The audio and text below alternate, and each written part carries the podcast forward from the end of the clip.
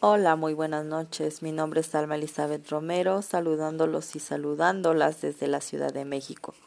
Este es su programa Fronteras, un programa de la VBJ Álvaro Obregón, donde estudiamos las ciencias sociales y todo lo referente a las memorias. Como saben, la memoria colectiva o social es el fruto de las reflexiones pioneras de Maurice Holbach sobre los marcos sociales de la memoria y hace referencia a los recuerdos o representaciones del pasado de los individuos eh, que vinculados por una experiencia en común son portadores a la conmemoración o al monumento.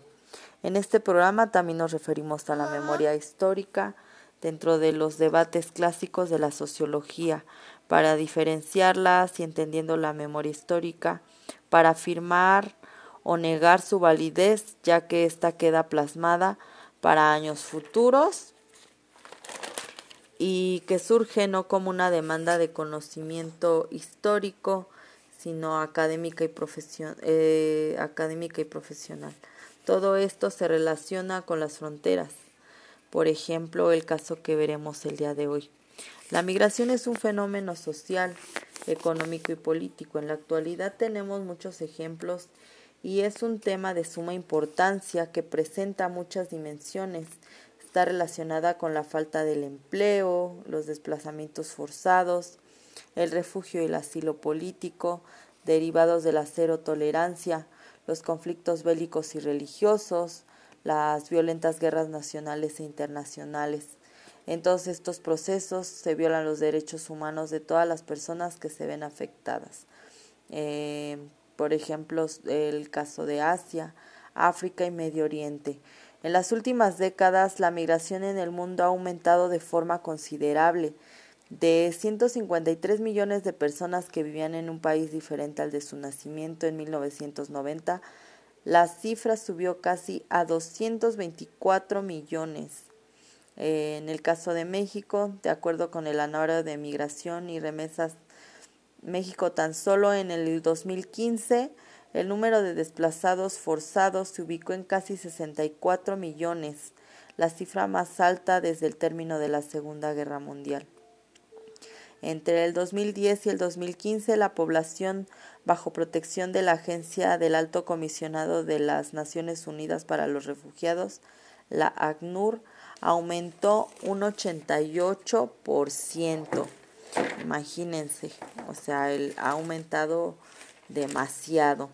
Actualmente Europa tiene situación migratoria crítica debido al incremento en flujo de personas refugiadas, solicitantes de asilo político y migrantes en búsqueda de mejores oportunidades, lo que ha generado confrontaciones o posturas políticas al interior de diversos países entre los grupos que están a favor de recibir y apoyar a los migrantes y refugiados y los que se oponen por xenofobia.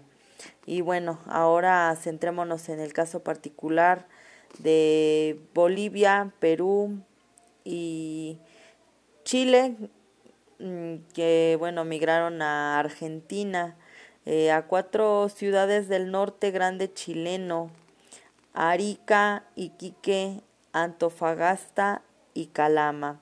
La constitución histórica de las fronteras y la movilidad en estos territorios, en estas regiones, están, que están ubicadas en el desierto de Atacama, una zona especialmente compleja porque abriga dos triples fronteras internacionales, la andina constituida por Chile, Bolivia y Perú, y la circumpeña que está compuesta por Argentina, Chile y Bolivia. Bueno, por todas las dificultades que existían para poder establecer o desarrollar asentamientos urbanos en el interior del desierto, las tres capitales regionales se sitúan en la costa pacífica y se constituyen históricamente como ciudades portuarias. Como sabemos, bueno, eh, las fronteras eh, abren una oportunidad, unas posibilidades de obtener riquezas, de el libre comercio, em, de traer y llevar eh, víveres, alimentos. En los conflictos armados con los vecinos por Perú y, y Bolivia, a finales del siglo XIX, la Guerra del Pacífico de 1879-1883, pues Chile se constituiría como una nación en su sentido moderno de frontera. En cuanto a línea o límite geográfico se refiere, la fijación de la frontera norte desde la Guerra del Pacífico contribuye decisivamente a la, a la instauración de dos partes. Por ejemplo, los chilenos y los, lo que son los bolivianos y los peruanos. Por ejemplo, los chilenos creían que los peruanos y los bolivianos eran indígenas y ellos no, eh, que ellos eran blancos o eurodescendientes. Eh, los chilenos se decían que eran más civilizados por esta, eh, esta categoría de blancos y pues los otros por ser indígenas eran bárbaros. Eh, con eso justificaban la violencia ante, ante, ellos, amparada por la superioridad moral y racial.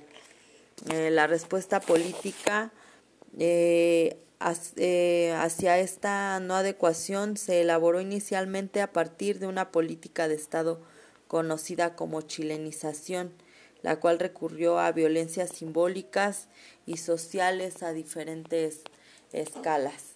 Eh, ahora vamos a ver, bueno, la, las razones por las cuales los bolivianos emigraron. Se sostiene que hay cuatro causas por las que se producen este tipo de migraciones andinas hacia Argentina. La primera razón es el desplazamiento, eh, la primera razón del desplazamiento boliviano hacia el exterior, pues se debe a que está y está relacionada con las constantes crisis políticas, sociales, económicas y pues recientemente se incorporó la crisis ambiental. El segundo motivo, pues, es, que la sociedad boliviana es tradicionalmente migrante. Esta característica particular se la heredó de la tradición precolombina. A este aspecto los andinos originarios lo denominan como mitimae, eh, razón cultural. Eh, otra de las razones es la profesional, es decir, van a cumplir los estudios universitarios y la cuarta moción del flujo migratorio andino es temporal. Dentro de este punto hay dos posibles objetivos finales. El primero tiene que ver con que los bolivianos migran hacia Buenos Aires por periodos cortos de tiempo para trabajar, ahorran y vuelven a su país de origen con una mejor condición económica. La segunda meta por la cual se producen las migraciones temporales hacia Argentina está relacionada con la idea de que el boliviano se instala por un corto lapso en un país para trabajar, genera mayores ingresos económicos en menos tiempo de lo que se puede producir en Bolivia, para desde luego poder migrar hacia España y asentarse en el país europeo. De todos los países europeos, pues el migrante andino originario mayormente migra hacia España, principalmente por el manejo del idioma. En este caso, bueno, las áreas de trabajo en las que se destacan los migrantes bolivianos en Buenos Aires es la agricultura, la construcción, las funciones técnicas, el trabajo doméstico y la textilería.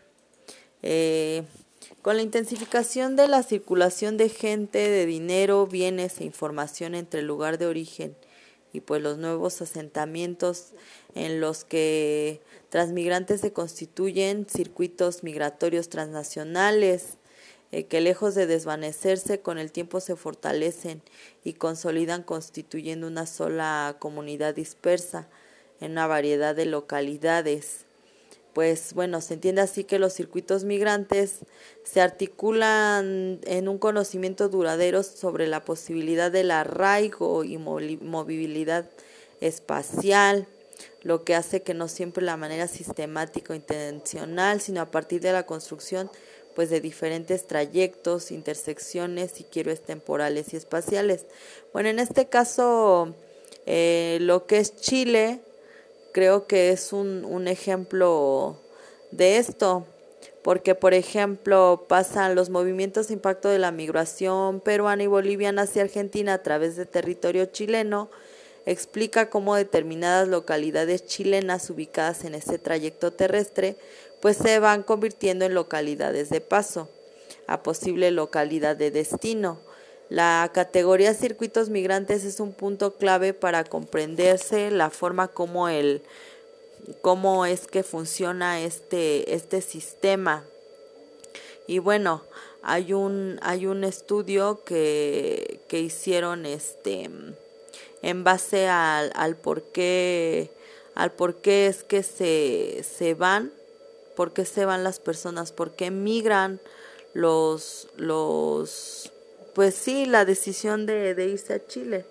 Em, como lo toman como personal o individual, toman la decisión pues en pareja, familiar, eh, y como les comentaba, puede ser por la falta de oportunidades económicas, eh, la falta de oportunidades profesionales, ahorran dinero, están con su pareja eh, para ofrecer un mejor futuro a sus hijos, por aventura, por conflictos familiares. Y bueno, creo que me gustó mencionar este caso porque debemos entender que, que las migraciones no solo se dan por los temas que dijimos anteriormente. O sea, muchas personas migran para obtener mejores beneficios para su familia. Y creo que, que esto es una base importante que no solo vemos, podemos encontrar en estos países, ¿no? Lo encontramos en México, por ejemplo, las personas que se van a Estados Unidos para encontrar un, un mejor, este, pues sí, para darle a su familia un mejor futuro. Eh, hay otras razones que motivan que migren hacia Argentina y no a otros países.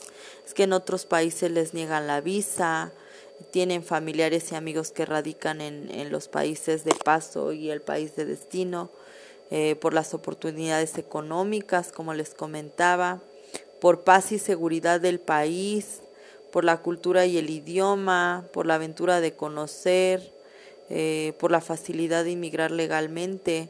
Digo, no es como los que viajan hacia Estados Unidos, que ahí sí necesitan visa y normalmente todos están, todos los que emigran, o no todos, pero la mayoría, pues son ilegales. Em, por la cercanía, muchos más, por el idioma, por las parejas que emigran, por las facilidades del ingreso, porque se gana bien o por el simple hecho de que es, es una frontera y qué lástima que tenga que despedirme por que ya se nos ha terminado el tiempo, pero me gustaría dejarlos con una canción de Saúl Santi que se llama Se van. Los campesinos se van. Y bueno, los dejo con esta canción.